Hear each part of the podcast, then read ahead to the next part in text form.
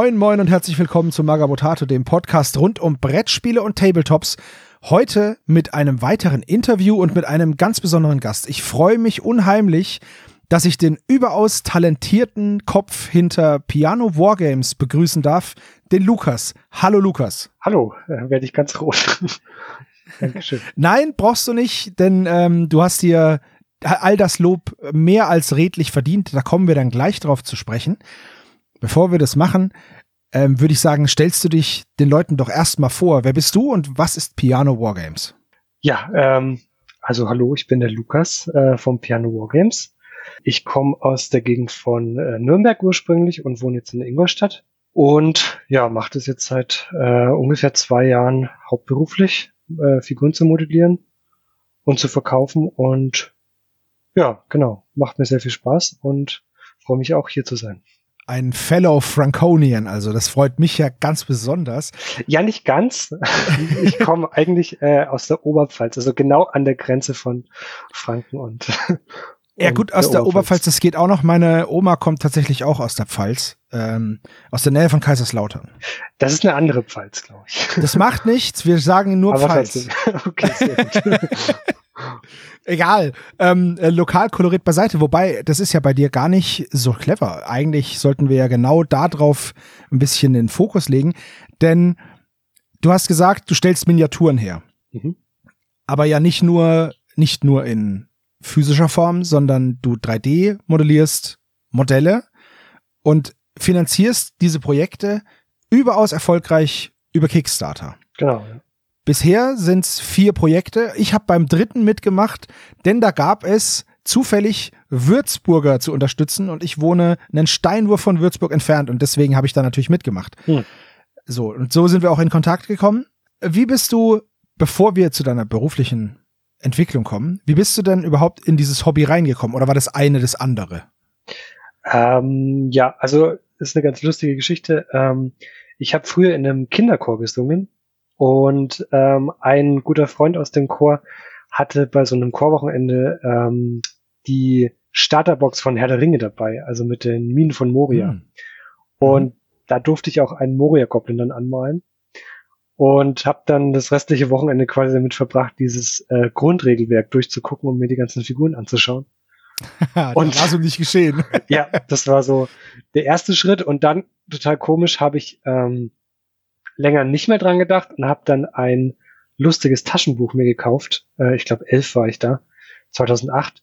Und habe das, äh, und da gab's eine Geschichte drin, äh, wo Donald mit seinen äh, Neffen äh, Tabletop spielt. Echt? Das ja. muss ich, das muss ich haben. Welche, weißt du noch, welches das war? Ich warte, was steht äh, hier im Regal? Das ist das Taschenbuch 378 also 378. Okay. Und das fand ich der Hammer. Und das, das hat mich irgendwie nicht mehr losgelassen, weil die haben da echt, die spielen da richtig Tabletop, die bemalen die Figuren und, und spielen und sowas. Und ähm, okay, das lustige Taschenbuch ist endlich Ferien. Genau, ja. Genau. Ah, perfekt. Wird sofort gekauft. Ich will das lesen. es lohnt sich, ich, ja. Ich verlinke das auch hier unterm Podcast. Wie, was für eine geile Geschichte, das wusste ich gar nicht. Ja, voll. Also ich habe ich hab auch bisher, ich habe das schon öfter den Leuten erzählt und das kennt keiner, diese, äh, diese Geschichte. Aber der geht sogar in einen Games Workshop und kauft sich da Boxen und lässt sich äh, beschwatzen, noch mehr zu kaufen. Und, äh, was? Ja. Was ist denn das für ein Paralleluniversum? Okay, das Gute ist, dass der Podcast ja jetzt aufgenommen wird und erst später rauskommt. Das heißt, ich habe ein bisschen Vorsprung von den Leuten, sonst kriegt man das wahrscheinlich nirgendwo mehr. das kann, kann sein, ja. ja, und äh, nachdem ich das dann äh, die Geschichte ungefähr zehnmal gelesen habe, ähm, habe ich mir dann auch zu Weihnachten die, die Grundbox gewünscht für Herr der Ringe und dann, ja, war es um mich geschehen sozusagen. Sehr schöne Geschichte, wirklich. Ja. Chorwochenende, das ist ja mega. Ja. Und dann dann durch sowas, das ist ein sehr schöner Einstieg ins Hobby. Äh, du sagst, das erste, dein erster Kontakt war ja tatsächlich dann Malen, also nicht basteln und auch nicht spielen. Genau, ja. Ist das Malen bis heute der Punkt, der dich am meisten interessiert? Ich meine, du modellierst ja auch, aber was, was ist der Punkt am Hobby, der dich am meisten erfreut? Ja, es hat sich schon so ein bisschen gewandelt. Also mittlerweile ist es wahrscheinlich schon das Modellieren. Aber das konnte ich ja früher noch nicht, deswegen ähm, war es eigentlich die meiste Zeit das Bemalen. Und ich hatte auch immer äh, richtig wenige Mitspieler, die dann auch äh, schnell auch wieder aufgehört haben, die meisten, die ich irgendwie angefixt habe. Und ja, eigentlich war das Malen schon immer das äh, Wichtigste im, im Hobby dann für mich. Ja, umbauen immer so ein bisschen. Wir haben da so eine kleine Hobbygruppe mit Freunden aus, ja, aller Welt schon mittlerweile fast. Und ähm, ja, da war halt immer das Malen am wichtigsten. Ja, cool. Für mich ist es immer noch das Basteln. Ja. Weil ich nicht so gut malen kann wie du. Äh, das habe ich, weil, das muss man ja mal dazu sagen, ne? Deine ganzen Modelle in den Kickstartern auf deiner Seite, die hast du bemalt. Ja, nicht alle. Ähm, der Stefan Huber, den kennen viele auch von den äh, Perry Managers Produktbildern, der hat auch einige bemalt. Also zum Beispiel die Würzburger, die hatte der alle, alle angemalt. Ah, okay, genau. Cool. Also Aber die Tiroler, die hast du. Die Tiroler habe ich, ja. Oder die, äh, die Österreicher zum Beispiel auch. Mega schöne Modelle übrigens. Da kommen wir Vielen gleich Dank. dazu. So, jetzt hast du, wie viele andere, über Games Workshop den Weg ins Hobby gefunden und ich denke mal, du hast dann da ein bisschen rumhobbyiert, so wie wir alle. Mhm. Hattest du zwischendrin eine Pause, diese typische, ich finde jetzt Mädchen toll Pause, oder hast du es durchgezogen? Nee, ich habe es eigentlich äh, durchgezogen. Also, okay, wie so ein richtiger Nerd. Okay, sehr gut. Ja, ich auch. ja, es, es gab so eine kurze Pause, wie ich dann angefangen habe zu arbeiten, aber also in, in der Firma zu arbeiten, aber einfach, weil ich meine ganzen Hobbysachen nicht da hatte in Stuttgart. Mhm. Ähm, ja, und dann habe ich irgendwann, weil dann kam auch die äh, die äh, Pandemie und dann haben meine Eltern mir halt nach und nach die ganzen Sachen nach Stuttgart geschickt und dann hat's wieder angefangen. Ah, okay. Genau. Es ist geil, wenn die Eltern dann Zeit haben und daheim aufräumen. Ich kenne das. Ja, ja. Du kriegst einen Anruf vom Vater Sonntagmittag, du sag mal, brauchst du das und das noch? ich kenne das. Ja, so ungefähr. Also ich habe auch äh, paar Anweisungen gegeben, was damit mit soll. Sehr Aber, gut. Ja. Aber Pandemie ist das Stichwort. Du hast gesagt, seit zwei Jahren machst du die Modellage von Modellen hauptberuflich. Mhm. Das heißt, du hast früher so auch mit Green Stuff Modelle für dich geknetet irgendwann oder wie hast du da angefangen? Wie bist du ins Modellieren gekommen? Nee, das habe ich, das habe ich nie gemacht. Also ich habe mal so ein bisschen probiert, aber ich konnte das nie und ich, ich könnte es auch jetzt, glaube ich, von Hand überhaupt nicht modellieren, äh, also analog. Ähm, ich habe äh, irgendwas mit Medien studiert in, in Ansbach. cool. Äh, ja, ähm, der Studiengang an sich war jetzt nicht so besonders toll. Aber da gab es eben auch ein 3D-Fach. Und ähm, das war eher so Motion Graphics Zeug mit Cinema 4D. Aber ich habe dann äh, eben mir über so einen Kurs, den es da gab, habe ich mir ZBrush dann so ein bisschen angeeignet und habe dann eigentlich mein ganzes Studium nur noch äh, in meinem Zimmer gesessen und habe mit ZBrush ähm, modelliert quasi. Und eigentlich auch eher für Film- und Computerspiele. Also eigentlich wollte ich nach dem Studium in die Computerspielindustrie gehen und da halt Charaktere modellieren und designen. Und dann bin ich aber nicht da irgendwo reingekommen, sondern zum Film. Was auch ziemlich cool ist, muss man mal da sagen. Das ja, das, äh, ja, das war auch ziemlich cool, ja. Ähm, und habe dann, also war auch eine total verrückte Geschichte, dass ich da überhaupt was bekommen habe. Und habe dann da vor allem Modelle angemalt, also 3D-Modelle angemalt für, für diese Projekte und eben auch Digidoubles gemacht, also ähm, digitale Menschen, die dann irgendwo rumfliegen können und äh, sterben und was weiß ich. Ähm, Ach echt? So und, richtig diese, wie, wie heißt dieses Fachwort? Äh, diese Figuren? Äh, ja. Digidoubles, also Digital Doubles. Ah, okay. Und das sind, das sind die, die im Hintergrund einfach umfallen oder irgendwo runterfallen oder was? Ja, genau. Also, wenn du Ach, Armeen was? brauchst oder sowas, dann machst du halt ja. DJ-Doubles oder ähm, ich habe zum Beispiel bei Star Trek Discovery gibt so eine Szene, wo, wo dieser eine, äh, ich weiß nicht genau, Schiffsingenieur äh, oder sowas ähm, von der Explosion weggeschleudert wird, dann habe ich zum Beispiel den gemacht. Ähm, Wahnsinn. Genau. Also bei so einem kleinen, bei so einem kleinen Science-Fiction-Film Star Trek Discovery halt, ne? Ja, genau. Also das ist ja wirklich Wahnsinn.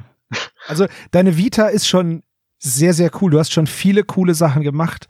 Äh, an welchen Filmen warst du denn noch so beteiligt? Das interessiert mich jetzt ganz privat mal. Also Star Trek Discovery ist ja schon echt cool. Ja, ähm, wobei es jetzt nicht das Star Trek ist, das ich gerne gucke. aber ja, gut, aber ey, es ist, es steht Star Trek drauf. Das stimmt, das ist ja. Schon cool. Also wir haben, also angefangen habe ich mit, ähm, mit Jim Knopf, dem zweiten Teil. Ähm, die Realverfilmung oder? Genau, die Realverfilmung. Ach, guck. Ähm, und ja, da habe ich jetzt erstmal alles so gelernt damals. Ich hatte einen, äh, einen ziemlich tollen äh, Mentor, den, den Chris, der, der unglaublich viel besser sculptet, als ich es jemals kann, glaube ich. Ähm, der hat halt wirklich ähm, mir das dann alles beigebracht, weil das im Studium, das war halt alles Selbststudium für mich. Und der hat mir das dann alles so beigebracht. Und dann haben wir uns nach und nach halt durch diese Projekte gearbeitet. Also Jim Knopf war das erste. Ähm, dann kam, ähm, ja genau, Star Trek Discovery, glaube ich. Ähm, Foundation. Ich weiß nicht, ob dir das was sagt. Nee, das kenne ich nicht. Das aber ich bin auch kein so ein Film-Nerd. Also ich ja, bin da nicht so gut. Wahrscheinlich ist das total bekannt. Es war auf Apple Plus, ist das so eine, so eine Serie. Ah, okay. ähm, auch Science Fiction, ziemlich cool eigentlich. Ähm, dann noch, äh, ja, Lost in Space, ähm, die, die dritte Staffel. Genau, Star Trek Discovery, PK war auch noch so ein bisschen was. Und ähm, ich habe jetzt bestimmt irgendwas vergessen. The Nevers, ich weiß nicht, ob dir das was sagt. Nee, das kenne ich nicht. Lost in Space kannte ich. Äh, das andere, das The Nevers kenne ich jetzt nicht. Ja, so eine, auf HBO war das auch so eine, ähm, äh, so eine Steampunk-Geschichte, äh, irgendwie sowas. Ich ich habe es nicht mhm. geguckt, deswegen kann ich nicht genau sagen, was es war. Aber es, es geht alles mehr so in Science-Fiction und technische Bereiche rein, ne? Ist, ist das jetzt Zufall oder ist das ja, also es ist total Knopf Zufall. natürlich nicht. Okay. Also es war total Zufall. Ähm, Wäre ich da jetzt zwei Jahre früher da gewesen, dann hätte ich bei äh, Game of Thrones mitarbeiten können. Oh mein ähm, Gott. Okay. Die haben, also die Firma, wo ich gearbeitet habe, hat zum Beispiel die Belagerung von King's Landing haben die zum Beispiel gemacht. Mhm. Und da waren halt richtig große Armeen und sowas und das, das hätte ich schon gern mitgemacht. Okay, das Aber ist ja, das klingt nach einem mega geilen Job. Ist, ist das, man, also jetzt so als Außenstehender denkt man sich so, ah, cool, Hollywood-Feeling. Ist da, ist so ein bisschen ein Hauch von Hollywood da dabei oder ist es so ein 9-to-5-Desk-Job wie Versicherungsmakler oder sowas? Ja, also es ist jetzt nicht wie ein Versicherungsmakler, so ein Job, aber ähm, es ist schon viel einfach abarbeiten und sowas. Ähm, okay. Du hast halt dann auch, also ich war eigentlich am Anfang ja nur Junior Artist und später halt normaler 3D Artist und du kriegst halt auch meistens einfach gesagt, was du machen musst und hast dann nicht mhm. viel Entscheidungen, was du jetzt irgendwie umsetzen möchtest selber oder was dir persönlich gefällt, sondern es geht halt durch viele Iterationen und dann ist der Kunde wieder nicht zufrieden, dann wird das wieder neu gemacht und ähm, ja, es hat auch viel mit äh, Überstunden und ziemlich, ja, ziemlich krassen Arbeitszeiten einfach zu tun. Hm. Das ist das denn diese, diese berühmte Crunch-Time dann? Ja, genau. Also okay. mich persönlich hat es gar nicht so betroffen. Also noch nicht, weil ich noch nicht so diese Verantwortung hatte.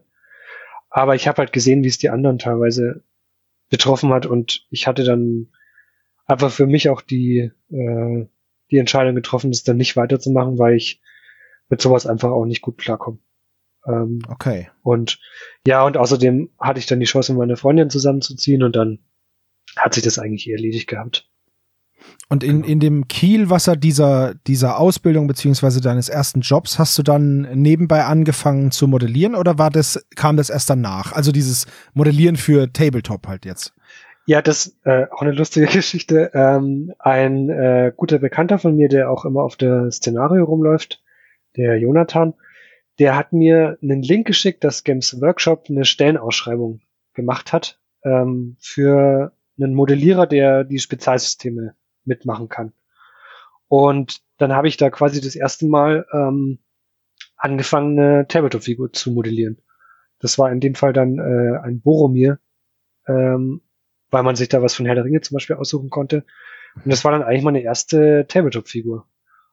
Und ja, mehr als das ähm, Einstellungs-, also Vorstellungsgespräch gab es dann leider nicht bei Games Workshop, äh, wo ich jetzt auch ziemlich froh bin eigentlich im Nachhinein. Aber ähm, ja, das war so der Anfang und dann habe ich so ein bisschen äh, historische Sachen ausprobiert und ja, so bin ich dann eigentlich da, da reingekommen. Wahnsinns Vita. Also klingt echt gut. Hast du den Boromir noch? Ähm, den habe ich auch noch nie gedruckt, aber ich habe die Dateien noch, ja. aber das, ah. ja, das ist heute irgendwie nicht mehr so cool wie damals. Ja, okay, okay. Das, also es klingt, es klingt richtig, richtig spannend, was du bisher erlebt hast.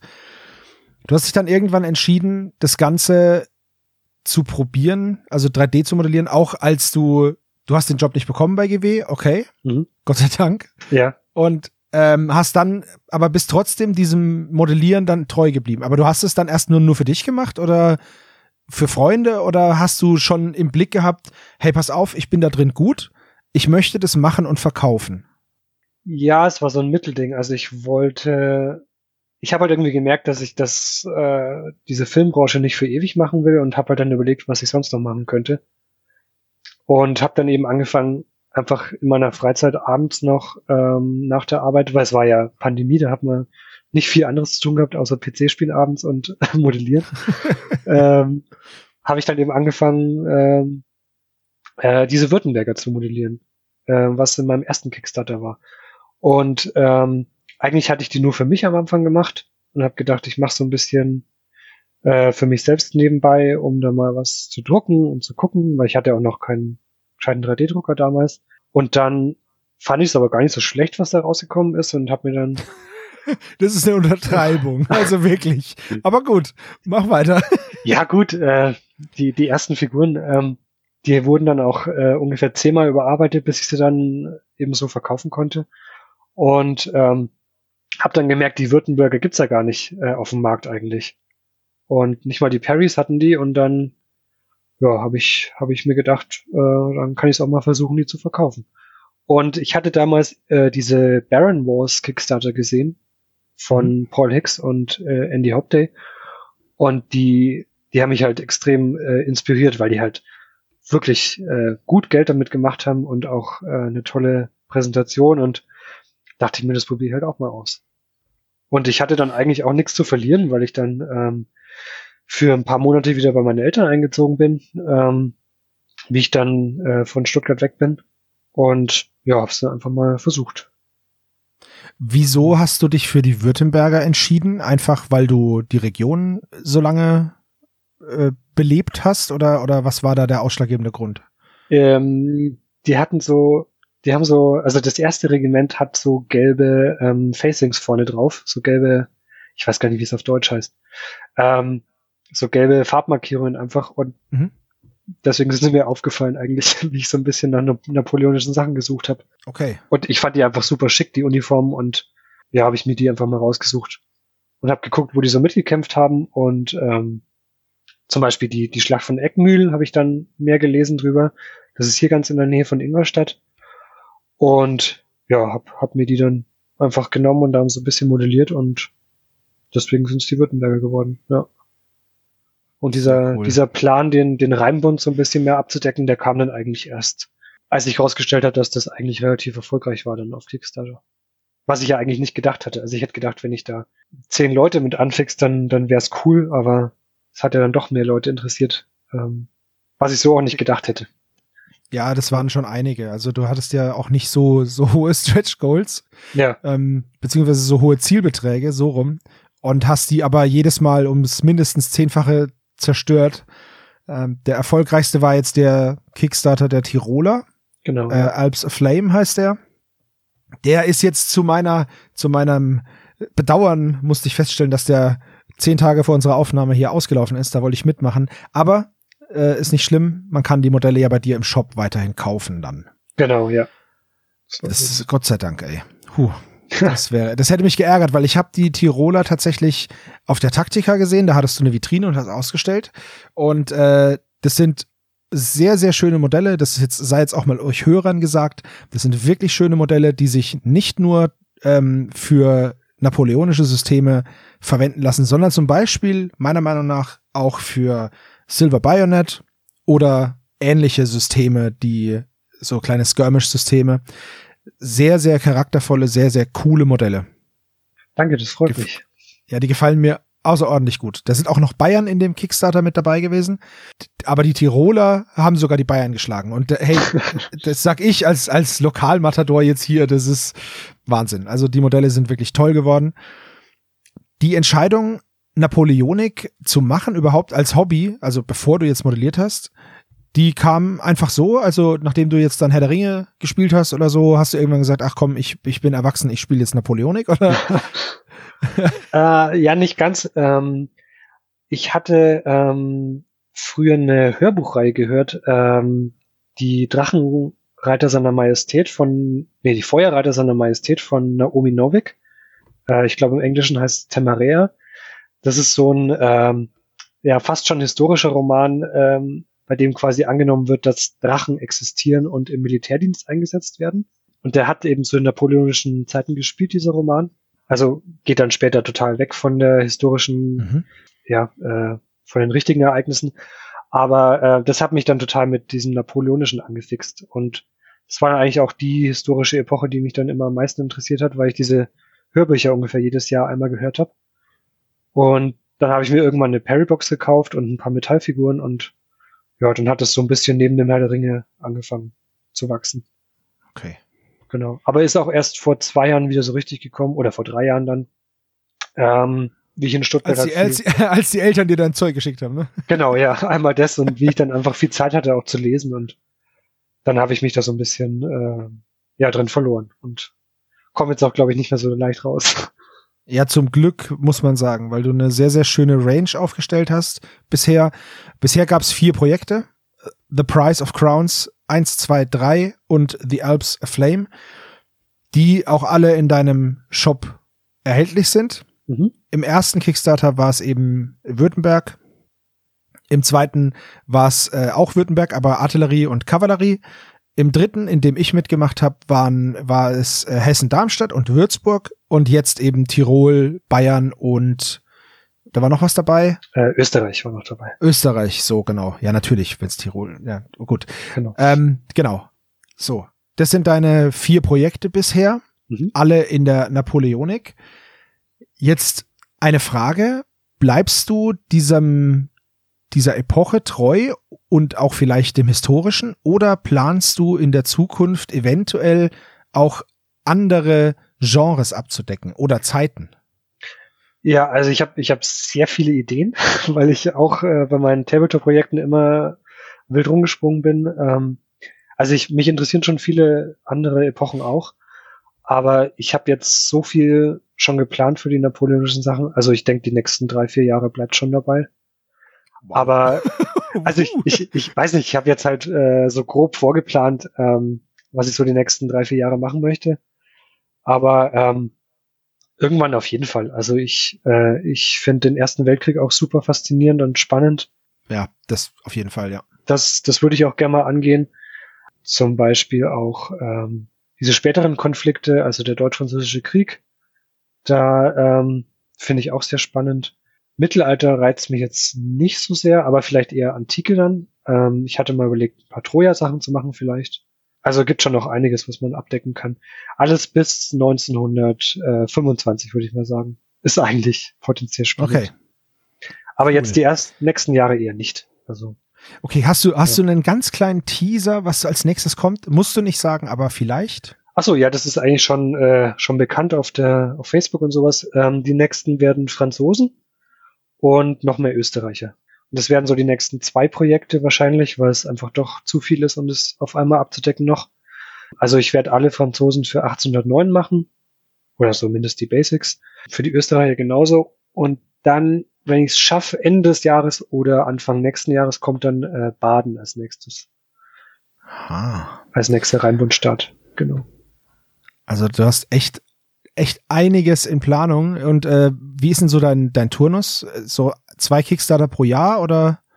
Ja, ich hatte ungefähr? immer mit, mit drei geplant pro Jahr, aber das, das äh, schafft man einfach nicht. Ähm, wenn ich nicht bemalen müsste, dann würde ich es vielleicht schaffen, aber ja, eher so zwei Kickstarter pro Jahr, genau. Wobei ich 2024 dann, ja, es klingt schon so weit weg.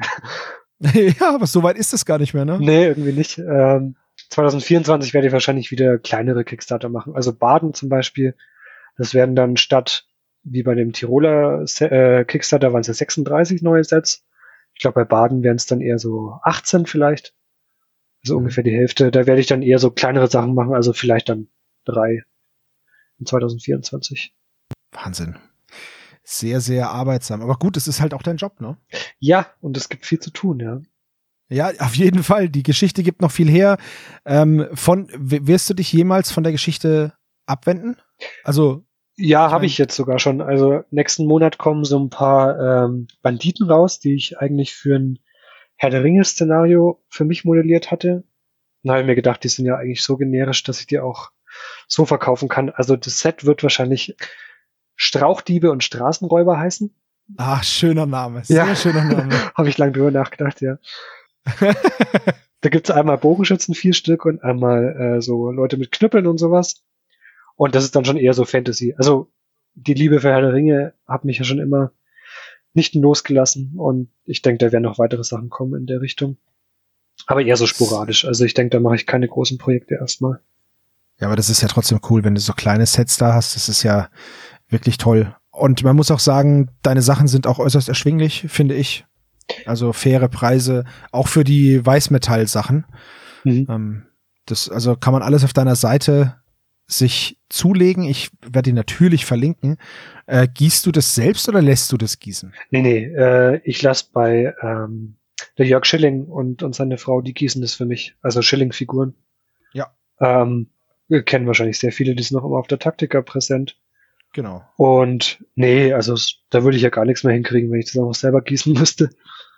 Ja, du bist auch eine One-Man-Show, ne? Also klar, du hast, du hast äh, Maler, aber Piano Wargames bist ja nur du, richtig? Genau, ja.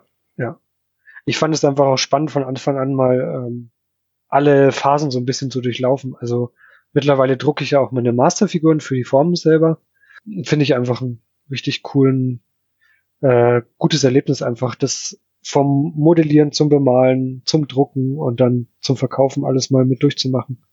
Finde ich ziemlich cool. Und fragen wir jetzt mal noch ein paar technische Aspekte ab. Wenn du jetzt so ein Modell normaler Infanterist, sagen wir mal einen Kommandanten irgendwie oder so einen Truppführer, du fängst jetzt an, den zu modellieren. Wie lange brauchst du denn von so, ich setze mich jetzt hin, bis zu, ja, so kann ich den abgeben?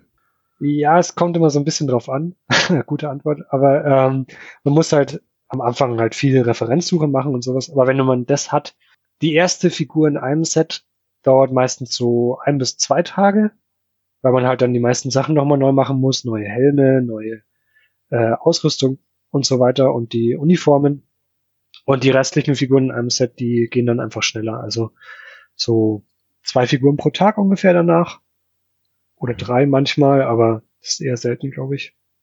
Ja, also so für ein Set ungefähr eine halbe Woche, würde ich schätzen. Also ein okay. Set mit sechs Figuren, genau. Aber es kommt dann auch immer darauf an, das sind dann halt die normalen Marschierer. Also ja, ja. wenn ich Skirmisher habe, dann dauert es ein bisschen länger.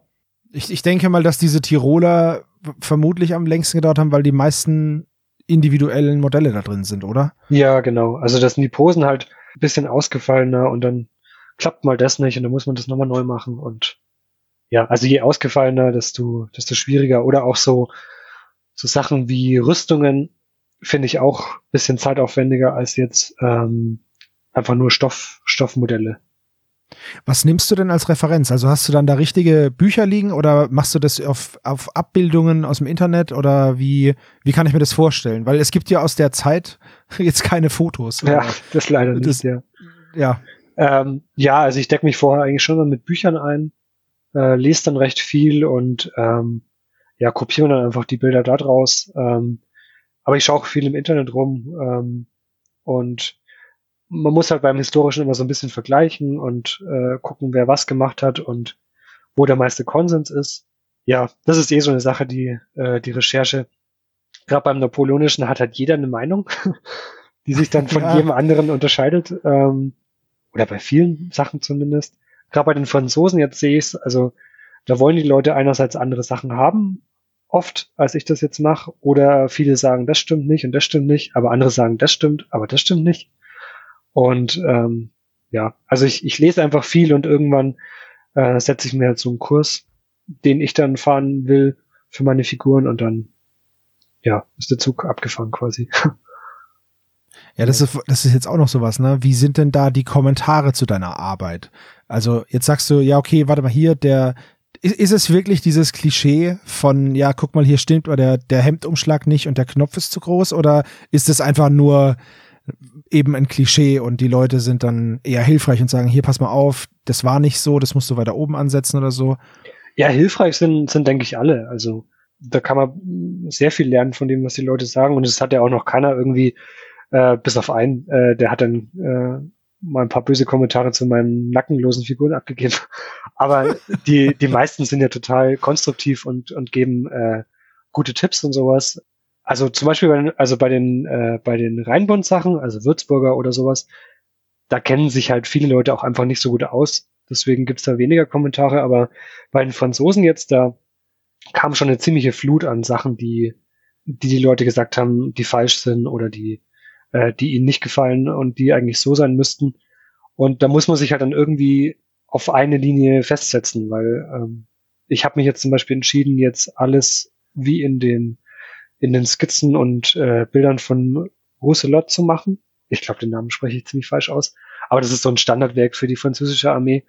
Und jetzt fahre ich einfach diese Schiene. Und ähm, wenn dann Leute sagen, das war aber so und so und, und so war es auf keinen Fall, dann gehe ich halt trotzdem den Weg weiter, weil es halt dann konsistent bleibt. Ja, du kannst vor allem halt auf ein Standardwerk verweisen. So. Genau, Wenn's ja. Dann halt, wenn das halt nicht stimmt, dann, ja, du musst dich ja nach irgendwas musst du dich errichten, ne? Richtig, ja.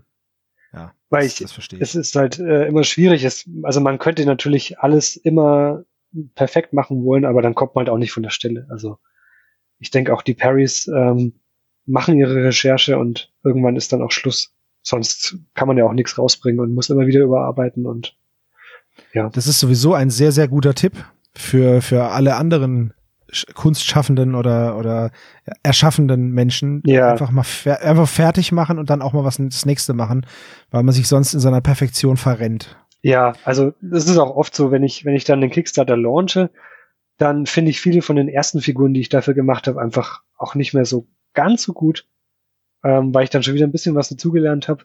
Aber es, es ja, es hilft einfach nichts. Man muss das dann irgendwann loslassen, weil du ja dann einfach nie was veröffentlichen kannst.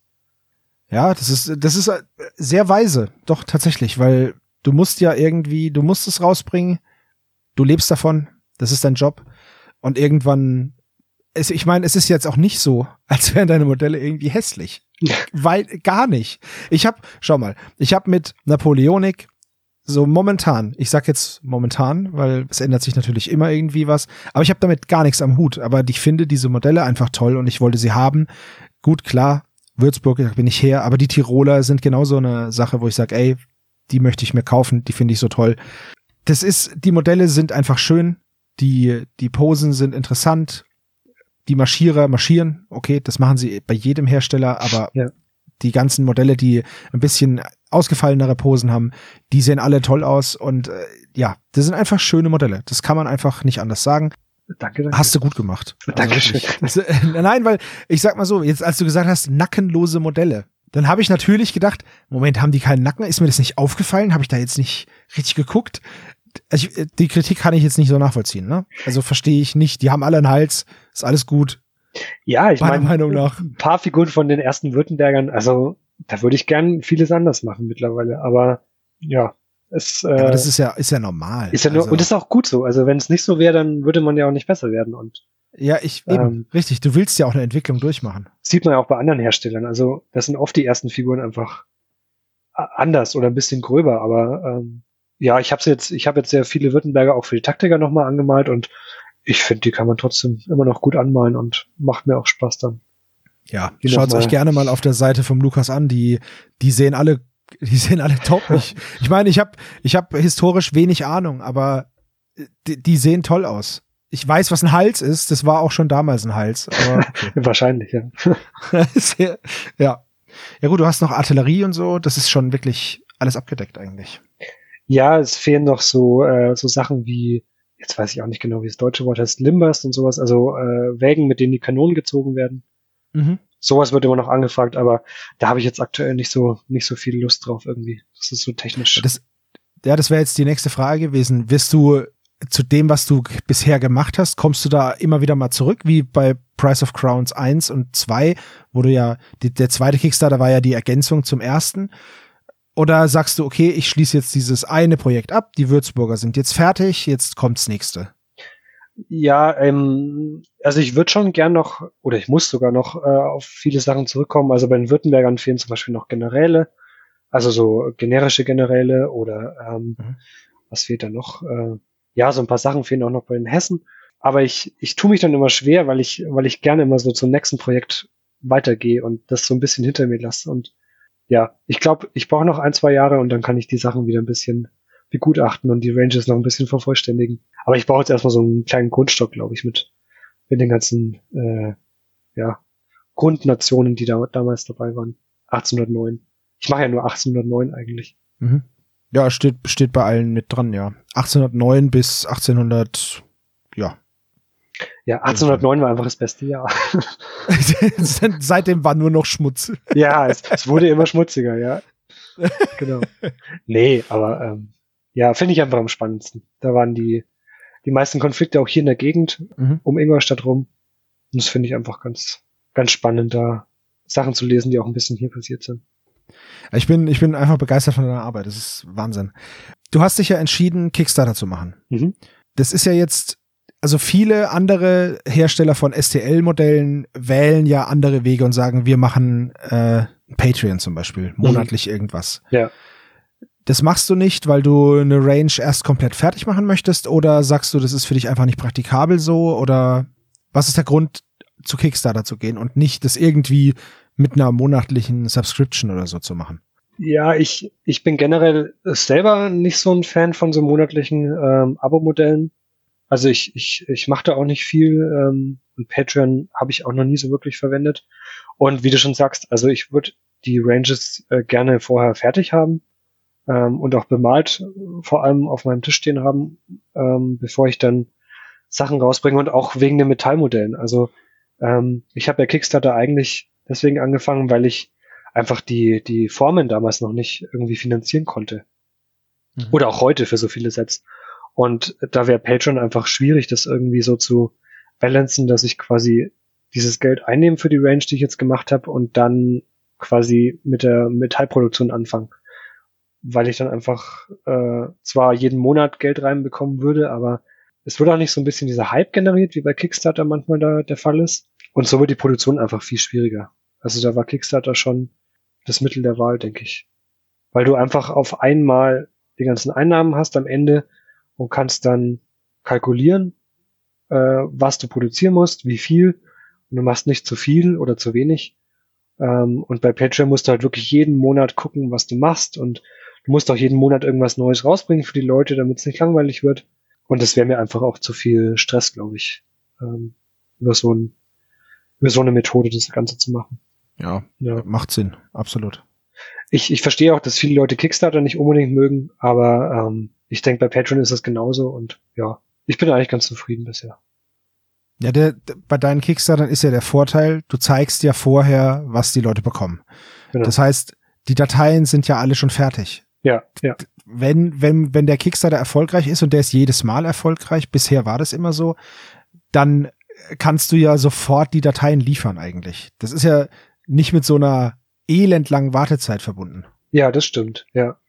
Das hat mich eben bei auch bei, bei anderen Kickstartern gestört, die ich früher mitgemacht habe, ähm, dass man dann eben ewig noch auf STS warten musste, weil die Hälfte noch modelliert werden musste dann von mhm. irgendwelchen Stretch Goals und das möchte ich halt auch irgendwie vermeiden. Weil ich auch gern dann sehe, wenn die Leute irgendwas bemalt haben von mir. Das ist dann so. Ja, das, das, das ist bestimmt ein geiles Gefühl, wenn man sieht, was andere Leute mit den selbst erschaffenen Miniaturen machen. Das, das, ich glaube, das ist ein, muss ein erhabenes Gefühl sein, weil ja, ja, das. Du baust was und bei jemand anderem ist es einfach Teil des Hobbys. Das ist richtig cool.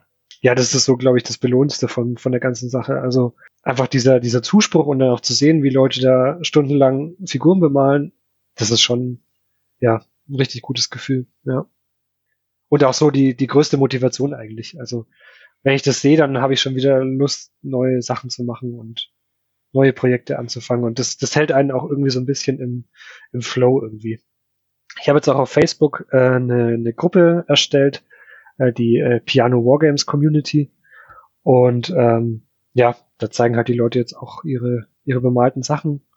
Und das ist schon sehr motivierend auch jeden Tag. Ja. Wie international ist denn deine Community? Ähm, sehr. Also ist jetzt ähm, ja fast alles dabei. Asien, äh, Australien sind sehr viele. Asien, glaube ich, nur zwei Leute vielleicht. äh, STL ist ein bisschen, ein bisschen mehr, ähm, aber sonst Europa, England, ja, schon, schon sehr, ich glaube, also so international wie Tabletop irgendwie sein kann, denke ich. Aber du schickst dann auch tatsächlich die Metallmodelle nach Australien oder sind es eher die STL-Sachen dann? Doch auch, ja. Also Australien ist überraschend oh. stark, ja. Hätte ich Krass. so auch nicht gedacht. Ist halt vom Porto her ein bisschen äh, schwierig. Ich wollte, das ist bestimmt übel. ja, also ich kann da auch nicht die, die Portokosten verlangen, die DHL dann von mir verlangt. Also wenn ich ein Paket nach Australien schicke, dann kostet es 35 Euro Standard und dann gibt's noch Krisenzuschlag, 20 Euro drauf und ja, ist schon Ach. vollkommen verrückt. Ach je. Naja gut, dafür reist es auch um die ganze Welt, ne? Also oder um ja, die Welt. das stimmt, das stimmt natürlich. Aber ja, das ist schon hart. Okay, aber das dachte ich, ich dachte, also bei den STLs ist es natürlich der Vorteil, du kannst die überall hinschicken. Ja, das ist nur ein Klick entfernt, aber dass jetzt tatsächlich Australier zehn Modelle bei dir ordern, das finde ich, das finde ich schon bemerkenswert. Ja, ich auch, ja. Also es hat mich auch sehr überrascht. Beim ersten Kickstarter schon damals und ja, hätte ich nicht gedacht. Der, der Brexit macht halt so ein bisschen Probleme, weil ich denke, der englische Markt wäre schon deutlich größer, als es jetzt bei mir gerade der Fall ist. Aber ja, vielleicht gibt es da irgendwann mal in Zukunft eine Lösung. Dann sollten wir vielleicht noch erwähnen, dass du diese STL-Dateien, die Miniaturen sind auf 28 Millimeter modelliert, mhm. aber STL hat ja den Vorteil, dass man es einfach runterskalieren kann. Und genau. das geht bei deinen Modellen auch. Also du ja. hast, du zeigst Bilder auf 14 Millimeter und auch auf dieses Epic Waterloo von Warlord Games, wo deine Modelle andächtig daneben marschieren und äh, auch die sehen schon um einiges besser aus ähm, als diese Streifen von Warlord Games. Aber das ist auch Plastik und das ist wieder was anderes. Aber das ist schon sehr interessant, dass man das halt bis 14 Millimeter darunter drucken kann. Ja, wobei ich glaube bei also bei diesem Warlord ähm, Scale, ich glaube, da fängt es dann langsam an, dass die Gewehre ein bisschen zu dünn werden und sowas. Aber ja, also es gibt sehr viele Leute, die es auf 20 Millimeter und 18 Millimeter runterskalieren. Ähm, und auch hoch. Also viele machen auch 54 Millimeter draus. Finde ich schon immer ziemlich spannend, das zu sehen, ja. Also 20 Millimeter ist sehr stark vertreten. Also ich glaube, das ist 1 zu 72 oder mm, ja, ist da ja. nochmal eine Abstufung? Ja, genau. Ja, das ist echt praktisch bei, bei STLs, ja. Modellierst du die Modelle dann auch mit dem Wissen, dass, weil das, das stelle ich mir jetzt schon schwierig vor, wenn du sagst, ha, ja, das muss schon detailliert sein für 28 Millimeter und es gibt Leute, die machen es noch größer. Mhm.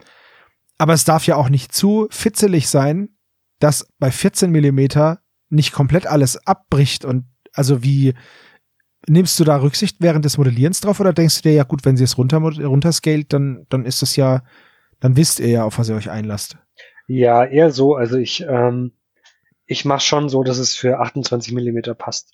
Und ich mache es halt vor allem so, dass es für den Metallguss ähm, ausreichend dick ist, die Sachen. Und mhm. eigentlich lege ich da meinen Haupt, Hauptwert drauf, ja. Okay. Also man kann ja zum Beispiel, wenn man es runterskaliert, kann man es ja zum Beispiel nicht nur in, in die Höhe skalieren, sondern auch in die Tiefe und Breite. Dann werden die Gewehre auch ein bisschen dicker. Aber so modelliere ich eigentlich nur für 28 Millimeter im Hinterkopf. Okay. Ja. Also es gibt nicht nochmal extra Sachen für kleinere. Das ist dann einfach so. Okay. Ja, irgendwann, ich sag immer, ich sag's immer, aber ich habe immer keine Zeit dazu irgendwie. Aber irgendwann würde ich schon mal gern noch äh, mit dickeren Gewehren einfach ein paar bisschen größeren Köpfen vielleicht rausbringen. Für kleinere also Maßstäbe. Dann direkt für den kleinen Maßstab oder halt für Heroic Scale. Ne? Genau. 32 ja. dann. das, das, das wär's ja. Die Hände doppelt so groß und. ja. ah, cool. Ja, aber ja, einfach keine Zeit dafür irgendwie. Ja, du hast ja auch noch einige Projekte in der Pipeline. Der Tag ist zu kurz, ne? Und ja, und bisher habe ich ja auch immer ein paar Aufträge nebenbei noch gemacht. Aber das versuche ich jetzt auch ein bisschen äh, weniger zu machen in Zukunft. Ah, jetzt wollte ich dich gerade fragen, ob du mir irgendwas druckst. Nein, Quatsch. ja. Es dauert halt auch Ach, alles cool. außenrum so viel. Also zum Beispiel das Drucken, ja, ja, das nimmt auch viel Zeit in Anspruch irgendwie wo ich gar nicht so der Fan bin vom Drucken eigentlich, aber es muss ja sein. Das ist jetzt aber verwirrend, wenn du, wenn du die Modelle für den, für den Druck herstellst und dann den Drucker an sich nicht so abfeierst. Ja, doch, also grundsätzlich feiere ich es schon ab, aber diese ganze Arbeit, die da drin steckt und dieser ganze Sauerei mit dem Resin, ja, ähm, okay, das ist halt, ich habe halt auch gerade nur so ein, so ein winziges Kellerabteil, ähm, habe ich mir so ein kleines Ikea-Schränkchen reingebaut, wo jetzt meine Drucker drin stehen, meine zwei. Und da kann ich mich halt gerade so umdrehen. Und das ist vielleicht Vielleicht killt das ja. auch so ein bisschen die, die Laune beim 3D-Drucken. Na, ich sag's mal so, ich habe mehr Platz und auch einen 3D-Drucker mhm. und direkt die Cleaning Station nebendran stehen, aber das Geschmiere, das ist einfach nicht cool. Ja. Ich habe alles in Griffreichweite. Ich muss mich nur auf meinem Drehstuhl immer so drehen, dann habe ich meinen Arbeitsplatz und mein, meine ganzen Tücher, dass ja nichts daneben süpscht und so. Mhm. Aber trotzdem ist das das Uncoolste am Drucken. Ja, das stimmt. Das ist wirklich das Uncoolste. Das stimmt, ja. Und der ganze Müll und so, ja. Ja. Ich hoffe, richtig. dass es irgendwann halt mal eine anständige Methode gibt, irgendwie aus Pulver schöne Figuren zu machen, ohne dass dann irgendwie dieser ganze Dreck dabei ist. Ah, das gab's ja früher schon mal, diese Pulver-Dinger, aber das war ja nicht so, so detailliert. Ja, diese Sinterdrucke, die, die gibt's ja genau. immer noch, aber auch das ist, glaube ich, ziemlich äh, gesundheitsschädlich mit dem ganzen Staub und. Ja, ich, ich das, da hast ja. du dann, da hast du dann das andere Problem. Ja, ich weiß nicht. Keine Flüssigkeit, dann staubt's halt. Irgendwer muss dann mal eine gute Methode entwickeln. Ja, da habt ihr gehört. Bitte hinsetzen ja. und euch was überlegen. Der Lukas macht da die Modelle. Genau.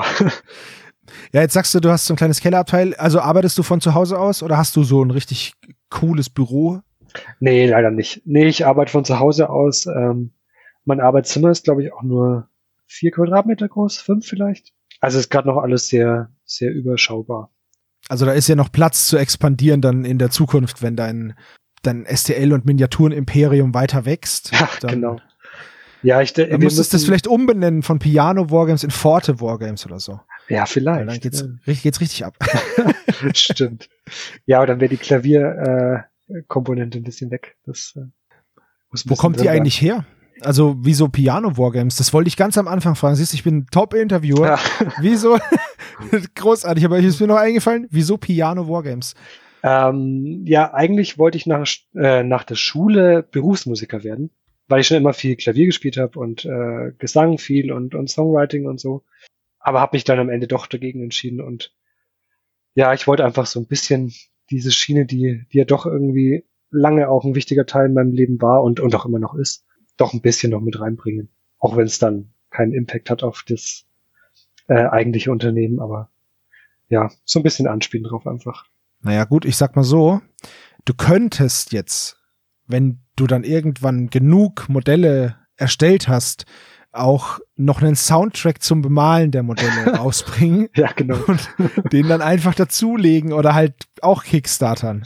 Genau. Ich fände cool. So ein beruhigendes Regimentsanmal-Thema. Ja, Weiß nicht, stimmt. wie das klingen müsste, aber wäre ja ganz geil. Ja, da gibt's ja schon äh, Dvorak dafür oder sowas. Ähm, oder Beethoven, da kann man sich schon genug Sachen anhören. Ach, die ollen Kamellen ja, höre ich eigentlich ziemlich viel beim äh, Modellieren. Das bringt dann schon in die, in die richtige Laune irgendwie. Ja, du bist ein echtes Multitalent. Also beim Film gearbeitet und explodierende Menschen dargestellt, dann Klavier gespielt. Das ist alles sehr, sehr äh, kreativ und also ich, ich bewundere das. Das ist wirklich, das ist wirklich sehr, sehr cool. Ja, ich bin einfach froh, dass ich äh, dass ich jetzt auch was Kreatives machen kann. Ja. Beruflich, weil Musik zum Beispiel hätte ich mir jetzt nicht getraut irgendwie, äh, weil es ja doch ein bisschen brotlos ist, wenn man nicht ähm, wirklich gut ist, was ich nie wusste, ob das jetzt so, ob das jetzt so gut ist, dass man da mal gut, du könntest eine Karriere hättest noch zur Bundeswehr gekonnt, zum Heeresmusikchor, da kannst du dann ja, das stimmt ja, kannst du auch Musik machen. Es sind halt immer dieselben drei Lieder, aber nein, das, das stimmt ja nicht. Aber da hättest du auf jeden Fall Jobsicherheit gehabt. Ja, das vielleicht ja, genau. Ja, aber da sind die Wargames nicht so schön wie jetzt hier. Wahrscheinlich nicht, ja. Nee, hat schon ja, gepasst, wie sie es entwickelt hat, ja. Ja, aber wie gesagt, du bist 26, so viel darf man ja sagen. Das mhm. hast du ja selber auch äh, schon veröffentlicht. Und äh, hast schon sehr, sehr viel erlebt. Und ja, das ist wirklich, ich, ich finde es sehr beeindruckend. Ja, danke. Ähm, Wo kann man ja. denn dich und deine Modelle das nächste Mal live auch mal sehen, treffen, ansprechen, kaufen? Ja, wahrscheinlich erst das nächste Mal auf der Taktika, würde ich sagen. Ich bin da noch gar nicht so drin in diesem äh, Convention-Thema, was ja doch, es gibt ja doch einige Conventions mittlerweile. Aber ja. ich, ähm, ich war eigentlich immer nur auf das Szenario früher, weil es ja die, das User-Treffen von dem, von Herr der Ringe Forum war früher. Und jetzt war ich vor, im Oktober das erste Mal auf der Taktika und werde da jetzt auch nächstes Jahr einen Stand haben, das erste Mal. Ah, sehr gut. Das hast du auch mehr als verdient. Ich habe dir es ja schon angeboten bei der letzten Sache. Ja, genau. Wenn du keinen Stand hast, kommst du zu uns. Das dann räume ich, ich den Tisch gemacht, frei. Ja. Nee, aber ähm, ich, es war auch dieses Mal irgendwie äh, blöd, das nicht zu machen. Oder ich habe ja nicht mal ein T-Shirt dabei gehabt. Also die Leute wussten auch gar nicht, wer ich bin. Das ja. ist dann nächstes Mal vielleicht ein bisschen schlauer. Und ja, da freue ich mich jetzt schon eigentlich ziemlich drauf. Vielleicht auch auf das Szenario. Aber ich denke, da werde ich dann eher so ein paar äh, Sets dabei haben für die Fantasy-Sachen, die ich bis dahin mache. Wie diese Strauchdiebe. Ja, da freue ich mich sehr drauf, weil ich werde auf jeden Fall zur Szenario kommen. Ich komme natürlich auch zur Taktika, aber dann sehen wir uns ja das nächste Mal schon auf das Szenario. Da freue ich mich drauf. Das wird gut. Spätestens ich hoffe, du hast dann, ein paar Männchen dabei, dass ich ein paar Männchen direkt vor Ort kaufen kann. Ja, ich hoffe es auch, ja. Mal gucken. Logistisch ist ja immer ein bisschen schwierig, aber. Ja, das ja. ist richtig. Zufällig arbeite ich gerade in der Logistik, also wenn du Hilfe brauchst. Ah, okay. Müssen wir noch mal reden nach dem Podcast. Gibt's noch irgendwas, was du zum Ende unseres Gesprächs ähm, unseren Hörern oder deinen, deinen zukünftigen Käufern mitteilen möchtest? Ja, nicht so wirklich. Also ihr könnt gerne mal auf Facebook auch vorbeischauen oder Instagram ähm, auch unter Piano Wargames. Und wie gesagt, äh, es gibt diese neue Gruppe, äh, Piano Wargames Community auf Facebook. Da teile ich halt immer äh, Work-in-Progress-Sachen oder bemalte Figuren von anderen Leuten. Und ja, könnt ihr mal vorbeischauen und würde mich sehr freuen. Ja, und wenn sie dich auf einer Messe sehen, einfach ansprechen, ne? Genau, ja. In Zukunft auch mit einem Namenslabel genau. oder sowas. Das habe ich nämlich auch gemacht. Äh, es, und ihr seht's, es ist immer wieder, es gibt immer wieder Gründe und ähm, es gibt immer wieder ein schönes Gespräch mit dem Lukas. Alles klar. Ich werde natürlich alle deine äh, Social Media Accounts und was es da sonst noch gibt, das werde ich alles hier unten drunter verlinken, auch die Website. Äh, wann geht denn der nächste Kickstarter los? Der erste, ich weiß, der, der Tiroler ist ja gerade erst rum, aber hast du ungefähr einen Plan, wann der nächste starten soll? Ja, ungefähr Mitte des Jahres, würde ich sagen. Ähm, okay. Also ich denke so Juli, August vielleicht. Sowas, okay. ja. Gibt ein bisschen mehr jetzt noch als beim Tiroler Kickstarter, deswegen dauert es noch ein bisschen länger, ja. Na, ihr werdet verfolgt einfach weiterhin unsere Kickstarter-News und vor allem auch die Seiten vom Lukas und dann werdet ihr es auf jeden Fall mitbekommen. Ja, und dann einfach nicht verpassen. Tolle Modelle. Dankeschön. Dann, Lukas, vielen, vielen Dank, dass du da warst. Äh, meinetwegen hat sich unser Interview immer wieder ein bisschen verzögert und ich freue mich umso mehr, dass es heute geklappt hat. War ein sehr, sehr interessantes Gespräch mit vielen Informationen. Ich habe bestimmt wieder vergessen, irgendwas zu fragen. Wenn ich das habe, dann schreibt es uns einfach in die Kommentare. Äh, der Lukas wird dann da bestimmt auch reinschauen oder ansonsten fragt den Lukas einfach direkt über eines seiner, seiner Portale. Äh, auf unserem Discord bist du auch zu finden bis du dann deinen eigenen hast wahrscheinlich. Ähm, aber auch hier kann man dich einfach anschreiben und ja. Ja, vielen ja. Dank. Äh, hab mich sehr gefreut, hier zu sein. Dankeschön, Dankeschön. Hab auch schon viele Folgen gehört und ähm, ja, freut mich. War ein sehr schönes Gespräch. Dankeschön, gleichfalls. Dann war's das für heute. Vielen Dank fürs Zuhören, Lukas. Dankeschön. Und wir hören uns beim nächsten Mal. Macht's gut. Ciao. Tschüss.